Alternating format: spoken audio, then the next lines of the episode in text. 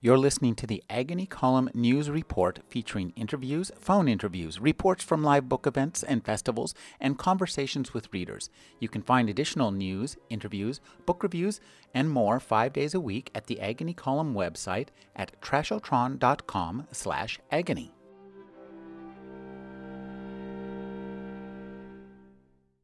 Robert J. Lloyd is the author of the historical mystery The Bloodless Boy. Thank you for joining me, Robert. Thank you, Rick. I'm, I'm very, very happy and, and pleased to, uh, to, to be here and that you, you've invited me on. You know, um, this book is a historical mystery novel, but I think also I'd like to talk a little bit about the history of the book itself. This is a book that has a long history in your life. You first uh, found the main character uh, long ago when you were still in college. Tell us about your first encounter with Robert Hooke. Okay, so a long time ago, um, I I was doing an MA. So what are we talking, 93, 94. Um, and the, the structure, the, the MA was called the History of Ideas. Um, and we had the choice, uh, I think dictated by the, the teachers of the course. We could either do the 17th century or the 19th century. Um, I'd done a, a fine art degree and kind of thought with all the impressionists and, and stuff like that and freud and, and you know marx and I, would sort of done the 19th century so i i just plumped for the uh, the 17th century. Um, and i was i was doing um, we had to do a presentation on john on on any figure and I, I was i was researching john aubrey and stumbled across robert hooke's diary in the university of newcastle uh, library um, and it, it sounds terribly cliched, but, but I was up at three o'clock in the morning reading Hooke's diary and just found it to be to be fascinating. And um, uh, for the novel, I've plundered it mercilessly for, for events that, uh, you know, to, to, to kind of um, temple my, my, my plot. Um, so, uh, so yeah, Hooke's diary, uh, reading uh, more more on that. I ended up doing my MA thesis on on Robert Hooke and how really he he became the engine of the Royal Society when it was it was at its, its lowest ebb in the the, the mid 1670s. He really held it together as uh, he, he, was its curator of experiments, and then he, he became its secretary. Uh, and when hardly anyone was attending and uh, subscriptions were at, at an all-time low, he, he kind of carried the thing and I think without him, you know, it probably would have uh, would have folded. There, there's a great entry in his diary, which is uh, where where he he went to give a lecture, and um, no one turned up until half an hour or, or whatever it was uh, late, and, and then two which grumbled. You know, so, so it, it wasn't um, it wasn't in a happy state at that point. so tell us a little bit about Robert Hooke. What what is he known for? And, and, and, tell us a little bit about the Royal Society. I mean, 400 years is a long time for something to, to last. That uh, we're, we'll be lucky what if his, the nation lasts that long. His reputation, you mean? Mm-hmm. Um, the, the, do you mean that his reputation has lasted this long? Yeah. Well, the the uh, his has as has the Royal Society itself. It's still yeah that that's still going. So as I say, Robert Hooke was um, um, he was employed, so he was paid a salary unusually um, to be the society's curator of experiments, and that was because of his capacities and, and capabilities. So um, he he was an astronomer. Um, uh, so uh, what did he do in, in, astronomy? So he he discovered Jupiter's uh, great red spot, and um, he, he, was the first to observe that, and he worked out the um, the, uh, the length of Jupiter's day from the rotation of the of the great red spot. Um, he worked out that the rings of Saturn um, that, that you can see through a telescope as, as looking like ears, he worked out that they were actually rings surrounding the, the planet. Um, he, he, made great improvements to telescopes. Uh, the, um, the, the frontispiece of, of Thomas Sprat's um, uh, history of the Royal Society has a Hooke's 60 foot telescope uh, in, in as part of the, the illustration. Um, he um, uh, it, interestingly, it, it, features in, in my book the, the monument to the fire of London um, with Christopher Wren. He he turned that into a giant telescope. Uh, so he had a, a, lens down in the basement and uh, a second lens up in the the, the fiery um, the, the, the bronze flames that are on top of the uh, the, the monuments column.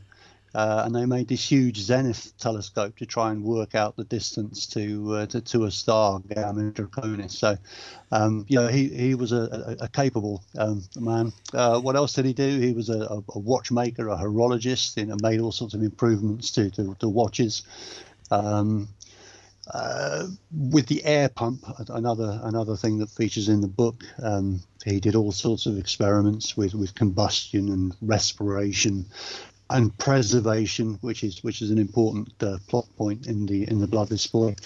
Um, he also, interestingly, um, had some very kind of modern seeming ideas about um, uh, um, evolution, and uh, he, he, had a collection of fossils, um, many from his time. He, he, grew up in the Isle of Wight, so he, he had a childhood spent exploring the, the cliff sides of the of the Isle of Wight and had a collection of, of fossils, and also the, the workmen in London. Um, Hooke Hooke became the, the surveyor to the, the city of London after the after the fire. Uh, the workmen would bring him any kind of interesting artifacts, that, that sort of, you know, anything from from Roman statuettes to uh, to, to, to, fossils, and uh, Hooke had some very interesting ideas of, of evolution and how species had, had come and gone, which was very kind of anti-biblical. What a great uh, lead character for for your novel! I can see why you chose him. Um, you you first encountered him when you were doing your MA. The, the, the novel came later, and I think the novel itself has an interesting um, history.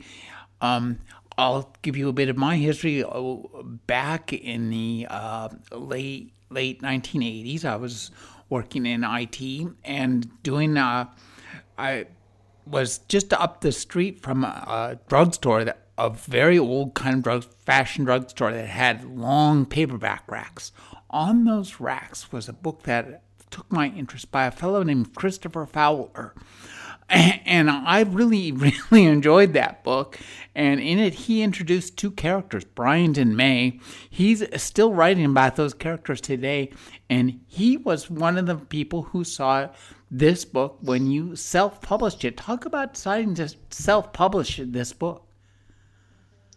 Um, well, it was it was through necessity. I, I um, I'd spent twelve years writing the thing. Um, uh, 12 years before I got it to a state where I, I sent it to literary agents. Um, and, you know, I thought I was going to be famous because I had four literary agents um, after me. I chose one. I then had four publishers interested, but they wanted changes. Um, and then, you know, having made those changes, probably spending another year or so editing it down, um, lopping a third of its length because it was it was quite a monster at that point. Um, and, and you know following their suggestions. No no contracts ensued. So um, my literary agent Shiel Land um, made it into a Kindle, and then I followed up with a with a paperback version. Um, and then the sequel, I, I just self-published. You know, the, um, I, di- I didn't really see a need to, uh, to to try. I didn't think a second one would be would be likely. I, think it did get to acquisition meetings, and but it was close. So they were both self-published, uh, and they potted along. Um, you know, not not really troubling the, uh, the, the bestsellers charts, but doing doing okay. And every so often you, you get a little spike.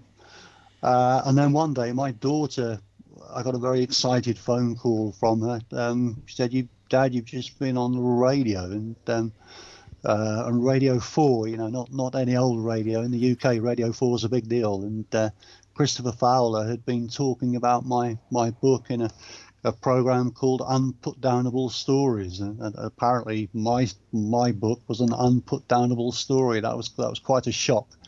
Um, and he he blogged about it as as well. And uh, there, there's a direct route through from uh, Christopher Fowler's blog to a bookseller in San Francisco, um, Martin Sorensen, who suggested it to Dennis Johnson, uh, who runs a publishing company called Melville House. And, and just before Christmas, I, I got an email from Dennis um, saying that not only did they want to publish my first two books, but they were going to pay me money to do so. And uh, it's quite uh, quite an extraordinary tale, really. Um, it, it's a bit of a shock. Uh, so so suddenly, um, you know, having redrafted the first book and, and, and it's just been published, it's just come out um, in the first week of November. Um, I, I, find myself to be a professional author, which is you know, uh, we're doing interviews like this, Rick, which is uh, uh, quite uh, you know, quite something.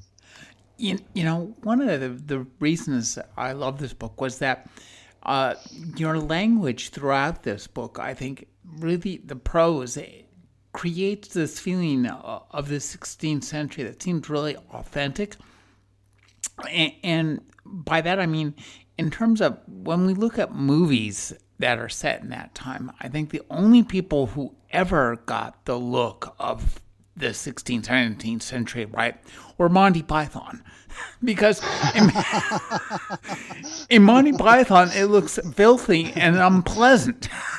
and they're, they're the only ones who would show it that way. And your book does a great job of just creating a really gritty era when what we take for granted is just absolutely absent. And eh, talk about like do you have pages of bibliography in the back that you consult. Talk about doing the part of the research that helped you create that kind of the filth, the smells, the feel mm-hmm. of all the crud surrounding all these people all the time. The, the way they lived it was scary in some ways. Well, part of it is obviously from my sleazy imagination. Um, but uh, you know, as you say, that there is a fair bit of research gone into that. The the research accrues because you you try and put a plot together, and and my MA was about Hooke and the Royal Society, so it made sense to use the research that I'd done uh, when I made the foolish decision to write a write a book. Um, I, I would set it in the 17th century but there's a, there's a civil war, the British Civil Wars. There's the um, the, the, London element to it. There's, there's obviously the, the science of the, the, the Royal Society. There's the politics. There's the religion. So very soon you find yourself getting a collection of uh, of, of um, books on on each of these different things. As you, as you kind of um, or what was it, 12, 13 years spent writing the thing um, so yes, a, a, lot of research. My, my publisher suggested the bibliography, um, and it was probably more trouble than it was worth. But uh, as as bibliographies in, in essays, you, you know, always are. Um, but but you know, if you mention one book, you kind of think, well, actually, I've used this other book just as much, and um, and I think it's it's quite a nice thing that that a, um, a historical fiction purveyor uh, a historical fiction author acknowledges the fact. It, it, I, I, put in the back. It's a slightly grubby fact um, that we that we fill it and gut, you know, his, history books in order to uh, to tell our stories. And um, uh, so I, th- I think it's quite. An, I'm not sure the second book will have quite such a long. Uh, long bibliography.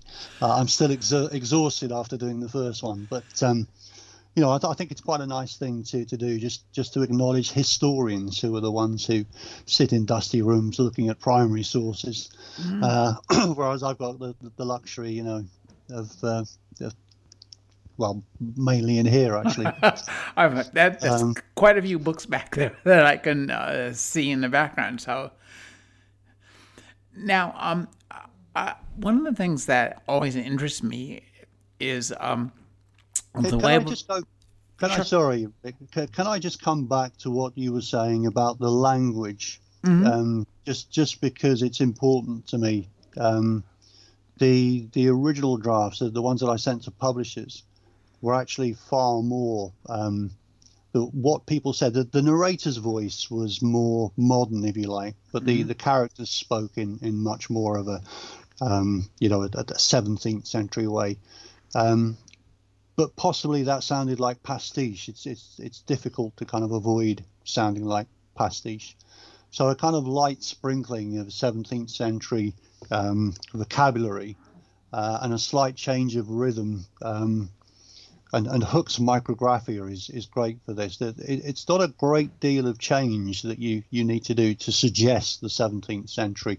Um, some slight word turnarounds in, sentences, but but Hooke's micrographia, you really hear his voice coming through the, the way that he structures sentences and, and particular words that he uses, and obviously that there are some scientific terms or, or natural philosophical terms that are, that are used. Um, so, so you know, and, and, the rhythm of, of language is, is as well. You know, it's, it's something that I wanted to, to, to put across. But but I think the the edition now with with, with its various um, polishings over the years, you know, I, th- I think it's um, it suggests the 17th century, doesn't it, rather than um, sort of, you know, tries to slavishly reproduce 17th century speech patterns. When you're telling a story about real characters in real places doing real things, you still want to have a story. And, and so, talk about um, looking at points on timeline, I'm guessing, where real characters were here or there or doing this or meetings and big, big gatherings that would be somebody who knew something about Robert mm. Hooke would know was real and so know that you were paying attention. And then weaving your story, which is fictional and involves fictional characters, in and out of that reality. That seems like a, a, a difficult thread to needle to thread. I, I tried to keep to the uh, the timeline. Um, but it, it completely cut across um, the, the, the, the, kind of the tension.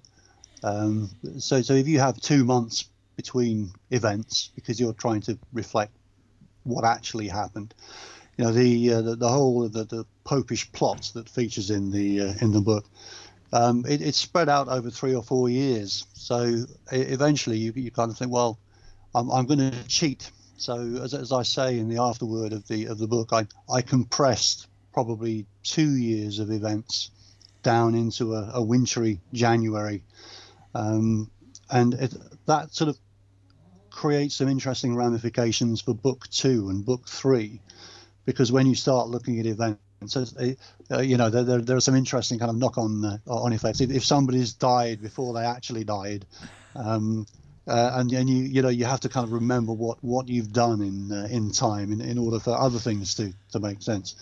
But it, it really freed me up. Um, well, although I it, it's it's historical fiction. It's um, it's a it, it's like a, a have you have you I, I, know you've spoken to neal stephenson his mm-hmm. um, his trilogy um, where he's actually quite free with 17th century characters. So Jack Ketch, for example, the executioner, Neal Stephenson, um, in the System of the World books, he has Jack Ketch living, you know, another another 50 years further on than he than he did, and that that frees you up considerably. So it, it's like an alternative history. Mm. Um, although although I will spend ever such a lot of time trying to make things plausible and trying to get details right, especially you know the science and so on although Harry Hunt, my main character, is, is allowed to be a little bit ahead, I can I can use some anachronistic um, things. It, I, I, won't give the example that that would be a spoiler, but um, you know his sort of smarter um, uh, and slightly ahead of time. Right. Uh, but of course, his inventions get lost in history co- conveniently. You know. Um, so you can you, you can play around with all, all of these things, but but I, I allowed myself the, the liberty, the freedom of saying, all right, I will put my events in this order. I haven't really reversed events too much, but I've compressed them. Um, and, and hopefully that makes for an entertaining tale.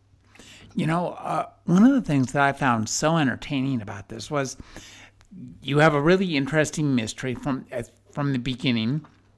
Uh, uh, the body of a three-year-old boy is found, no blood, and I'm I'm thinking this is all pretty much in the in the dust jacket, and, and Robert Hooke and, and, Harry Hunt are are called by you know the governor to to figure out what's going on because people might be alarmed by this, uh, uh, understandably. But for me as a reader, one of the interesting mysteries to entangle, and I think you do a good job of making this clear, is the politics of the time and the society of the time. You because for those people, um, Cromwell and, and that whole thing, uh, that that all that series of events, that's recent history for them, and it's it's present to them in their thoughts and in their everyday lives.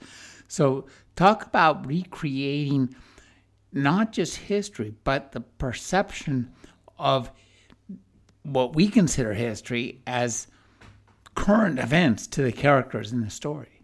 Mm-hmm. Well, the, the, the guiding light, uh, I guess, was was hysteria and the the Titus Oates and Israel Tonge thread that runs through the, the book, their their popish plot, mm-hmm. um, led to 35 executions, hundreds of arrests, pe- hundreds of people being questioned, um, thinking that there was this enormous um, anti-Protestant Jesuit plot. Um, you know, London was full of these Catholic um, ne'er-do-wells um, trying to um, overthrow the government and assassinate the, the king, and, and everybody was, was deeply scared of this they they looked across at, at Louis XIV in France, and they saw Catholicism and, and a, a, Catholic king as uh, as being an absolutist um, system of, of government, and that was what the Civil War had all been fought about, wasn't it? They um, they they invited Charles II back as a as a kind of a limited monarch. He, he would he would rule with a with a parliament. Um, but he kind of managed to wriggle out of that using his guile and uh, uh, and secret um, treaties and agreements with, uh, with, with other monarchs around Europe.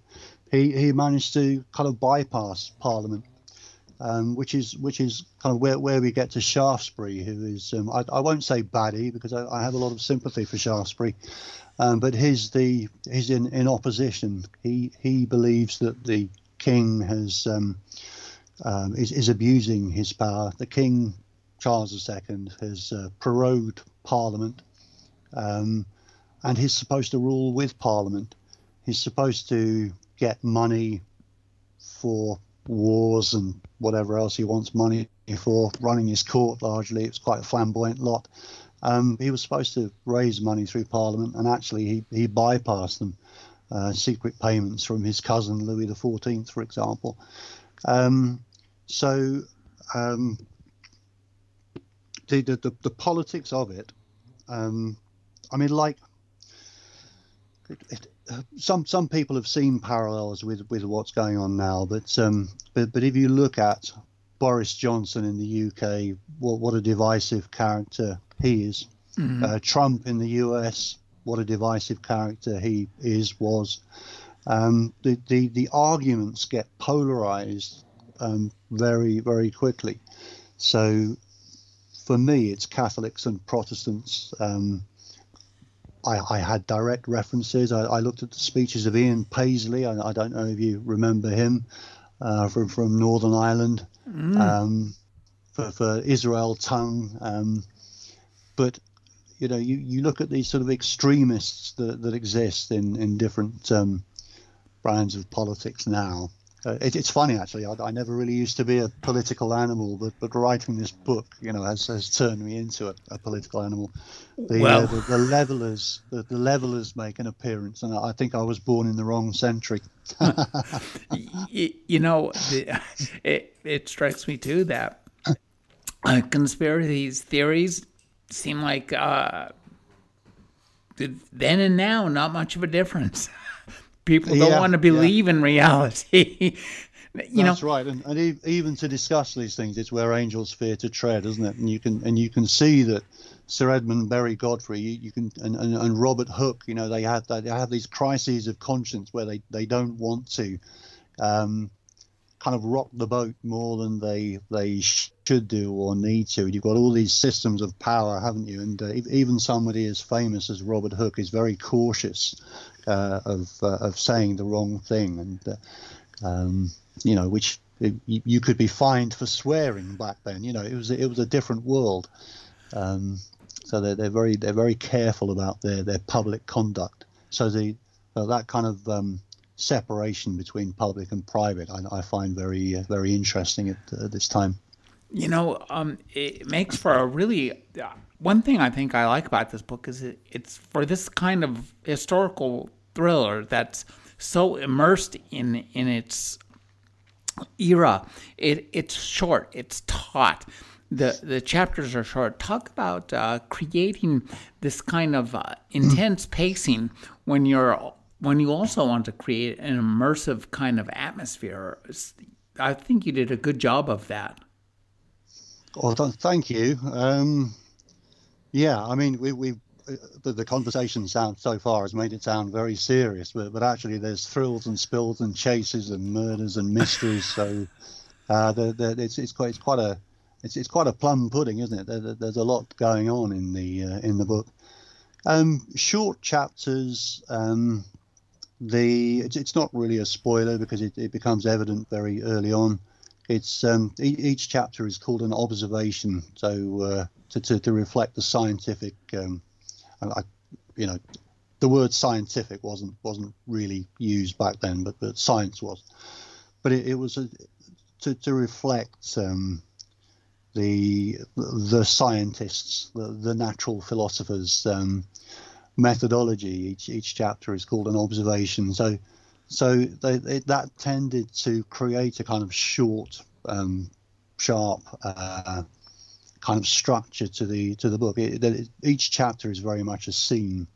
So rather than you know making a chapter from lots of scenes, I simply split them up, and that kind of became the the, the rhythm. And I, I, th- I think it probably probably does help with you know you know the next chapter is only three pages long. Let's let's read this before I go to sleep.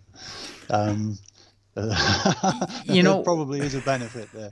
Oh, I, I, I did think that one of the things that was nice about this book is there's some kind of instances of dry humor in there, um, where where um you know uh, again where they're talking about the uh, you know the Catholic practices and stuff, such. So I I, really like that um this book has a, a, a, panorama spectrum. It's not just uh, about history; it's about the people. And, and so, talk about creating um, the Robert Hooke not just as a historical figure, but as a character. You know, animated from within by a novel, and also Harry Hunt, who you know.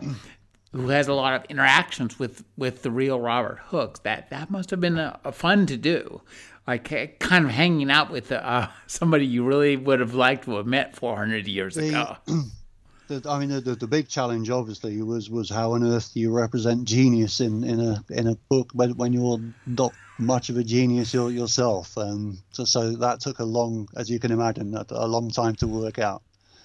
Hooke, um, his diary, um, and you know various biographies uh, of, of Hooke I'll show his character. Harry Hunt's interesting because very little is known about Harry Hunt. He's, he's left these sort of very intriguing uh, little little trails um, in in the Royal Society's archive. He's left some of his paintings and drawings, um, fish and uh, uh um, a, a, two-headed dog and a seven and a half feet tall Swiss hussar. Those are odd odd little remnants of hooks uh, of the Hunt's um, artistic um, expertise. Um, which was considerable. Um, but we don't know. He, he came. He became Hooke's apprentice, coming out of the country, and, and that's what Hooke's diary says about him.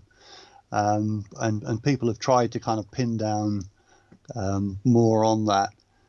Somewhere on a dusty shelf, there there may well be a detailed biography of Hunt. I kind of want to keep away from it. I've I've created Harry Hunt uh, you know, with the freedom of not knowing too too much about him. Their relationship, I, I quickly realised, was uh, what I've done is portrayed my relationship with my father. So I, I loved my my father um, deeply, but it but in lots of ways he was difficult, and our relationship was was difficult, and that's that that's how Harry you know Harry um, has been brought up essentially and mentored and taught the ways of natural philosophy by by Robert Hooke and, and is full of admiration for him, but he still wants to break away from him. He, he wants to prove himself. He, he wants to become his own man, doesn't he? And um, the, the frustrations that I used to feel with my dad about, uh, you know, just things like arguing politics, for example, um, I, I, sort of fed that into the book and, and had Harry's reaction to Hooke, of, uh, you know, frustration of, uh, of this, uh, of, of, really his timidity, I think, in in the uh, in this particular story. So um, you know, it, although it's based, I, I, I, make a lot of stuff up. Um, and and really their their relationship and their and their characters. Hook's Hooke's character we, we know all sorts about. It's been fictionalized by historians, they especially biographers of Newton, um, and, and and that's been addressed in recent years. And, so Hooke's reputation has risen, but um, they, they've kind of um, blamed Hooke for doing down Newton, whereas I think it's the, the pendulum has swung the other the other way now. I think many people see that Newton was harmful to to Hooke's reputation, and actually Hooke got there first on on various things um, that that Newton gets the credit for. You know, one of the things I really liked about my reading this book was reading the the perspective of the scientist in this otherwise, you know, completely uh, kooky to our society, and, and society is even now it's pretty kooky, and so so scientists yes. still have it pretty easy, still have it pretty tough to you know talk about talk speak truth to power. Um, so talk about just um, especially mm. with regards to, to crime, you know, science and, and uh, crime, criminal investigation have long been friends, and, and, they've often informed one another, and they've driven one another too. And I think you use the that kind of the energy in those two uh, disciplines to help drive your story for the reader just from within. You're trying to see, wow, yes, I understand this science but also now you can see it play out in, in the sociological realm as well. I I, I, th- I think the uh, the book stemmed from from this sort of bizarre thought. Um, wouldn't it be great to write a techno thriller, but set in the 17th century? um, so using 17th century science and uh, well, that's a that's a genre I've long been sort, sort of interested in seeing more entries in, which which I would call like historical science fiction, which is science fiction that's set in the past and in which the science that's being discussed is now well known, but to the characters when they're inventing it, what they're thinking about is to them and to their world, it's science fiction. Mm. they're just making it up and hoping that the world works yeah. that way. It's um, it, it's an interesting, you know, like I, I, said earlier about Harry Harry Hunt is um, he he he might invent something. I, I, it's funny, I, don't want to give it away, but but he invents something. Um, so he's kind of a, a, a little bit ahead of things. Um, Talk about using the tension between science and criminal investigations to drive your plot. Right. So yeah, I mean, medical jurisprudence. It was uh, it was it was cool. So I, I, I have a little bit of a play with that as well because they they go the other way. They they also hide it, you know, as well as trying to explain a crime. Uh, Hooke and and Harry carefully hide the, the crime of, of suicide. It, it was then a crime. Um, so so uh, that that was a, a fun scene to to do. Um, in in the official um, uh, history of, of the secretary of the, the Royal Society, Henry Oldenburg. Uh, he died from an ague, but in my story, mm-hmm. um, he shoots himself through the head. And so I have them carefully disguising this fact because it would have brought scandal to uh, Oldenburg's family, the Royal Society. It would have, um, you know, Hooke was trying to keep the society together. So, you know, again, it's this thing of of, the, of trying to keep fiction plausible. I, I sort of posit this outrageous idea that you know it, it's chapter two, I think. So mm-hmm. you know, it, it's okay to talk about it. Uh, Oldenburg um, commits suicide, and then they try and hide all of that. So it's so that the coroner um, who would come in, you know, he would he would be fooled with any sort of cursory inspection. He he would be fooled. But um, courts, um, well, we had the sessions, we, we had the King's Bench back then in London. Um, they they would look um, for the true causes of a uh, of a murder, for example, of, of, of, any crime. So they, they, they did find physicians. Um, potentially, I'm, I'm, I'm not sure if Robert Hooke was ever involved actually in uh, anything like this, but um, you know, potentially they, they, they would use the expertise of someone to try and uh, um, explain a, um, a, a, crime such as uh, uh, the draining of blood from a from a boy. Now, but obviously, at the same time, you, you get all these mad rumors heading off. You know, that the, the boy had cloven hooves and naked people dancing around it. All these things sort of spin out of nowhere, and, and London's a buzz very quickly, isn't it? Uh, yeah, yeah. All they needed was a pizza parlor to, to, to fix their rumors on. Um, now, uh, one of the things that uh, I think is really interesting about this book to me is now, was this, did you actually set out to kind of create a fictional solution to a 400 year old cold case? Mm. I I started again. I, I, don't I don't I know what you're talking about, but it doesn't happen until halfway through the through the book. So I, I don't want to say too much, but I was very limited by following. Um, or John Dickson Carr, for example, mm-hmm. explains this particular murder that I don't want to mention that, that, that happens halfway through the book. Um, and so I had a character that he put forward as being the um, the most likely culprit. Um, and it was when I thought, well, actually, I can step away from from that. I can I can bring my own slightly far fetched um, solution to, to, to this particular murder, um, and I can explain it away fictionally, but I can make some changes. So you know, I'm not I'm not trying to explain the actual person's murder. It's funny uh, trying to step around uh, saying, saying the words.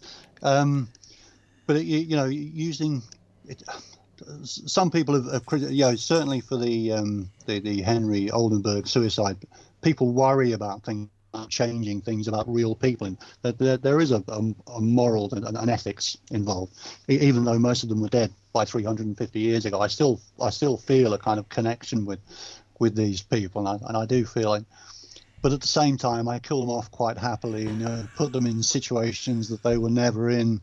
Um, so, so it is a sort of strange mismatch. It's, it's a sort of interesting uh, process, really. What it what's allowable like, and what isn't allowable. Well, sure, you're writing you're writing a novel, so anything goes in a sense, but you're writing a historical novel, yeah, so you wanted yeah. to have some you know veracity and and rel- relationship I mean, I was, to reality. So I think that you handle that well.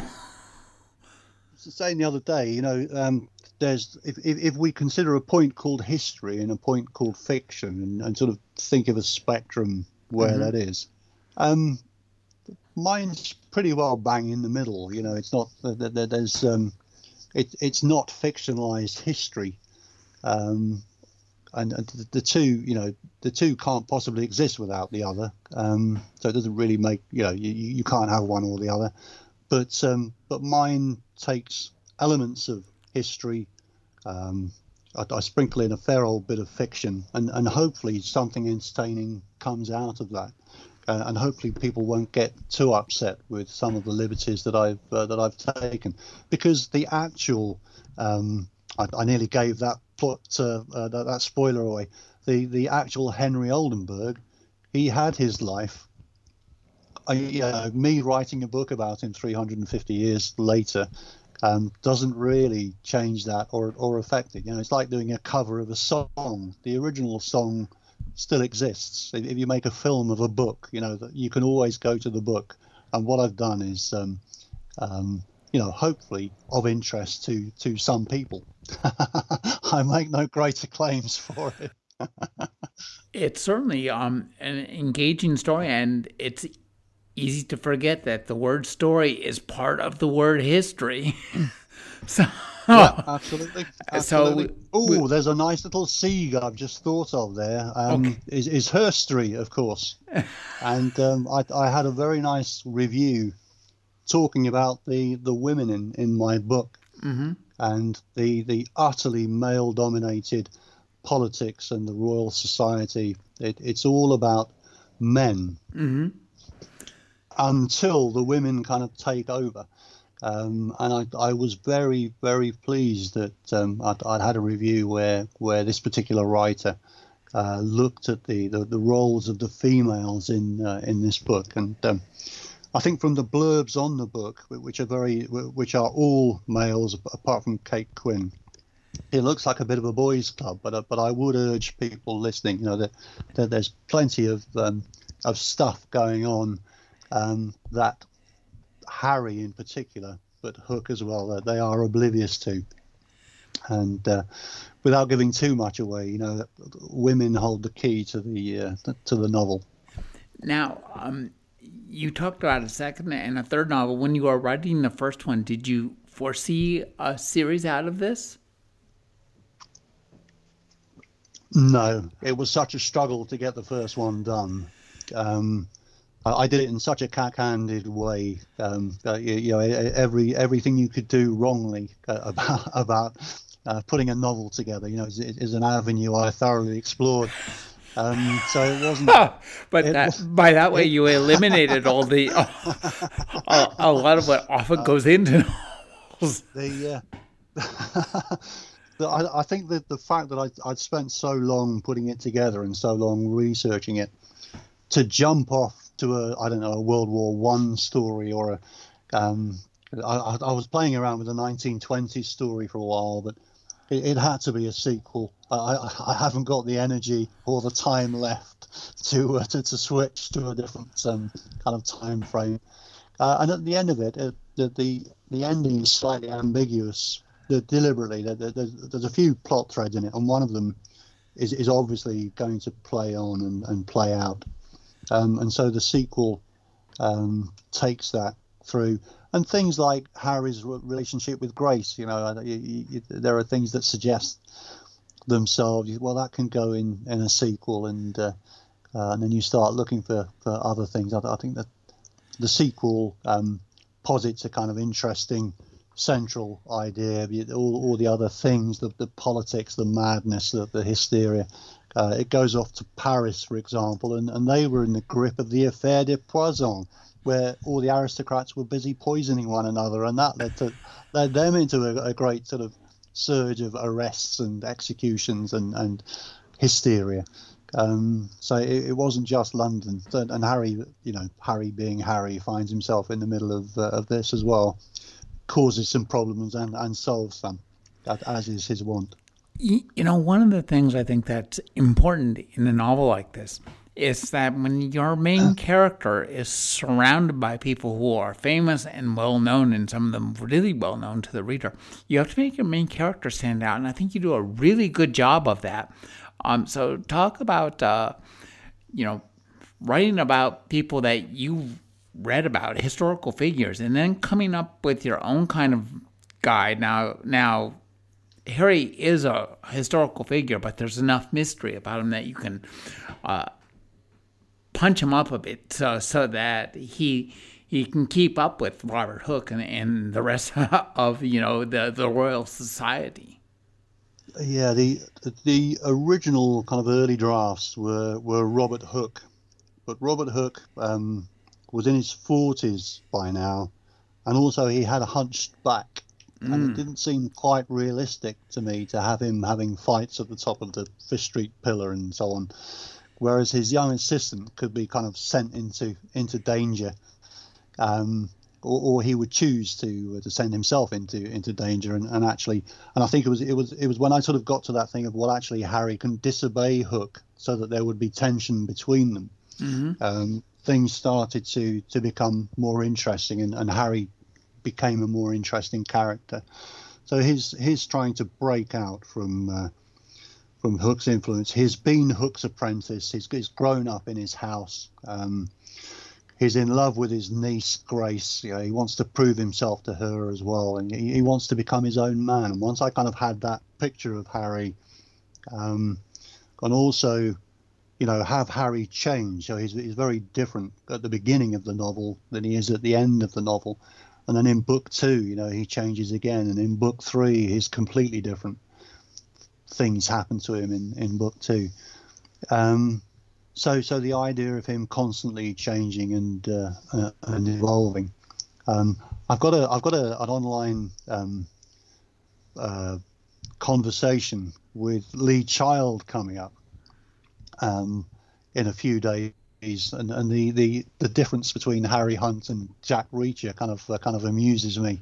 Uh, the, the idea that you you've got two central characters. One one is bumbling, uh, squeamish, um, slightly um, foolhardy, uh, as as opposed to Jack Reacher, who is the kind of ultimate um, sort of fantasy of competence, isn't he?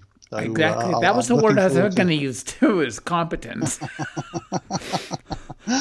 yeah, from from someone who can hardly put up a shelf. You know, Jack Reacher is, uh, you know, he, he, is someone to look up to. Yeah.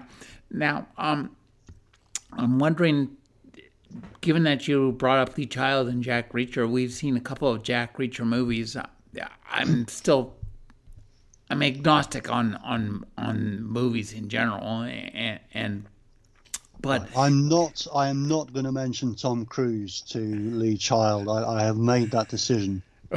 a good a good decision. Yeah, I was always thinking The Rock as much would have maybe been much more at least physically in the form.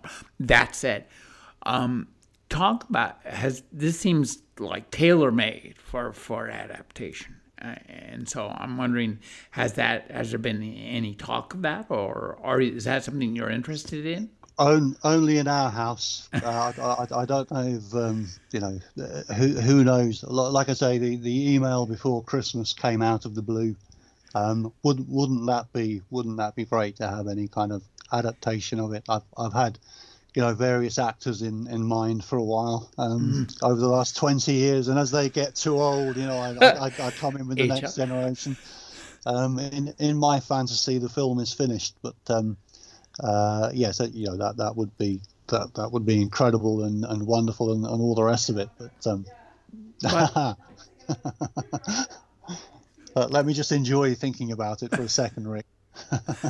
Now, one of the things that I think is interesting is you said the film is, is already finished in your head, but I think it's also true that readers, this is a cinematic book. When you read it, you're just immersed in it. It's like sitting in, in a movie. So, talk about uh, creating, you know, a, a, a cinematic feel. I think I think working on it for so long and multiple drafts probably uh, probably helps. Um, maybe uh, if, if, if I take your question seriously and and I take myself slightly seriously as well. I, I did a fine art degree and certainly like to think um, that I'm kind of visually fairly um, uh, um, adept or perceptive even. Um, I think you did work I, I on think, some I, film. You know, sort of, a, a, I suppose a sort of Roland Barthes thing that the re- what goes on in the mind of the reader is it's an interesting thing. Of, of, it's outside of my control, but actually the words I put down are sort of handrails for the reader but you can get away with actually doing quite little as long as it's kind of in the right place or maybe you know maybe just a certain word things happen in in the reader's imagination um, so for, for example um, when I started writing this, I, I used um, Frederick Forsyth's book, The Odessa File, as a, as a model, as a, as a, you know, a how-to manual. Mm-hmm. And I broke it down and I looked at his chapter lengths and I looked at how long a particular character might be on the page for. And and I, I thought the the book, I, I still think it's, it's one of my favorite thrillers. It's one of the most exciting books I'd read. Mm-hmm. And actually, if you, if you look for the fight scenes or the chases, or it's a tiny, tiny percentage of the book. And yet, in my mind, when, when I went back to it, and, and you know, I thought, oh, this is this is, you know, you're kind of breaking out into a sweat at the end of every page. And actually, there's a lot of it that's very measured, and uh, a lot of it goes deeply into the history of, of World War II. And there's Solomon Tauber's diary, and there's the Odessa organization, and it's gone into you know, all the machinations of Israeli intelligence, and that there's a lot of um, laying pipe. Um, Snyder calls it, and, and there's a lot of scenery setting, and, and I thought it was all action, uh, and that was going on in, in my head. So I think uh, that there's a kind of minimalism involved in um, in creating scenes where where a little goes a long way, and I think you I think you rely on the reader. Um, if you if you overpaint a scene, I think I think you exhaust them with with detail, and, and you slow things you slow things down. And I'm very conscious that it is, after all, a thriller, and I, and I want to get to the next event as as quickly as possible um, before I get bored and before the reader gets bored. The new novel by Robert Lloyd is The Bloodless Boy. Thank you for joining me, Robert. Thank you, Rick. It's, it's been an absolute pleasure. Thank you. Uh, thank you ever, ever so much.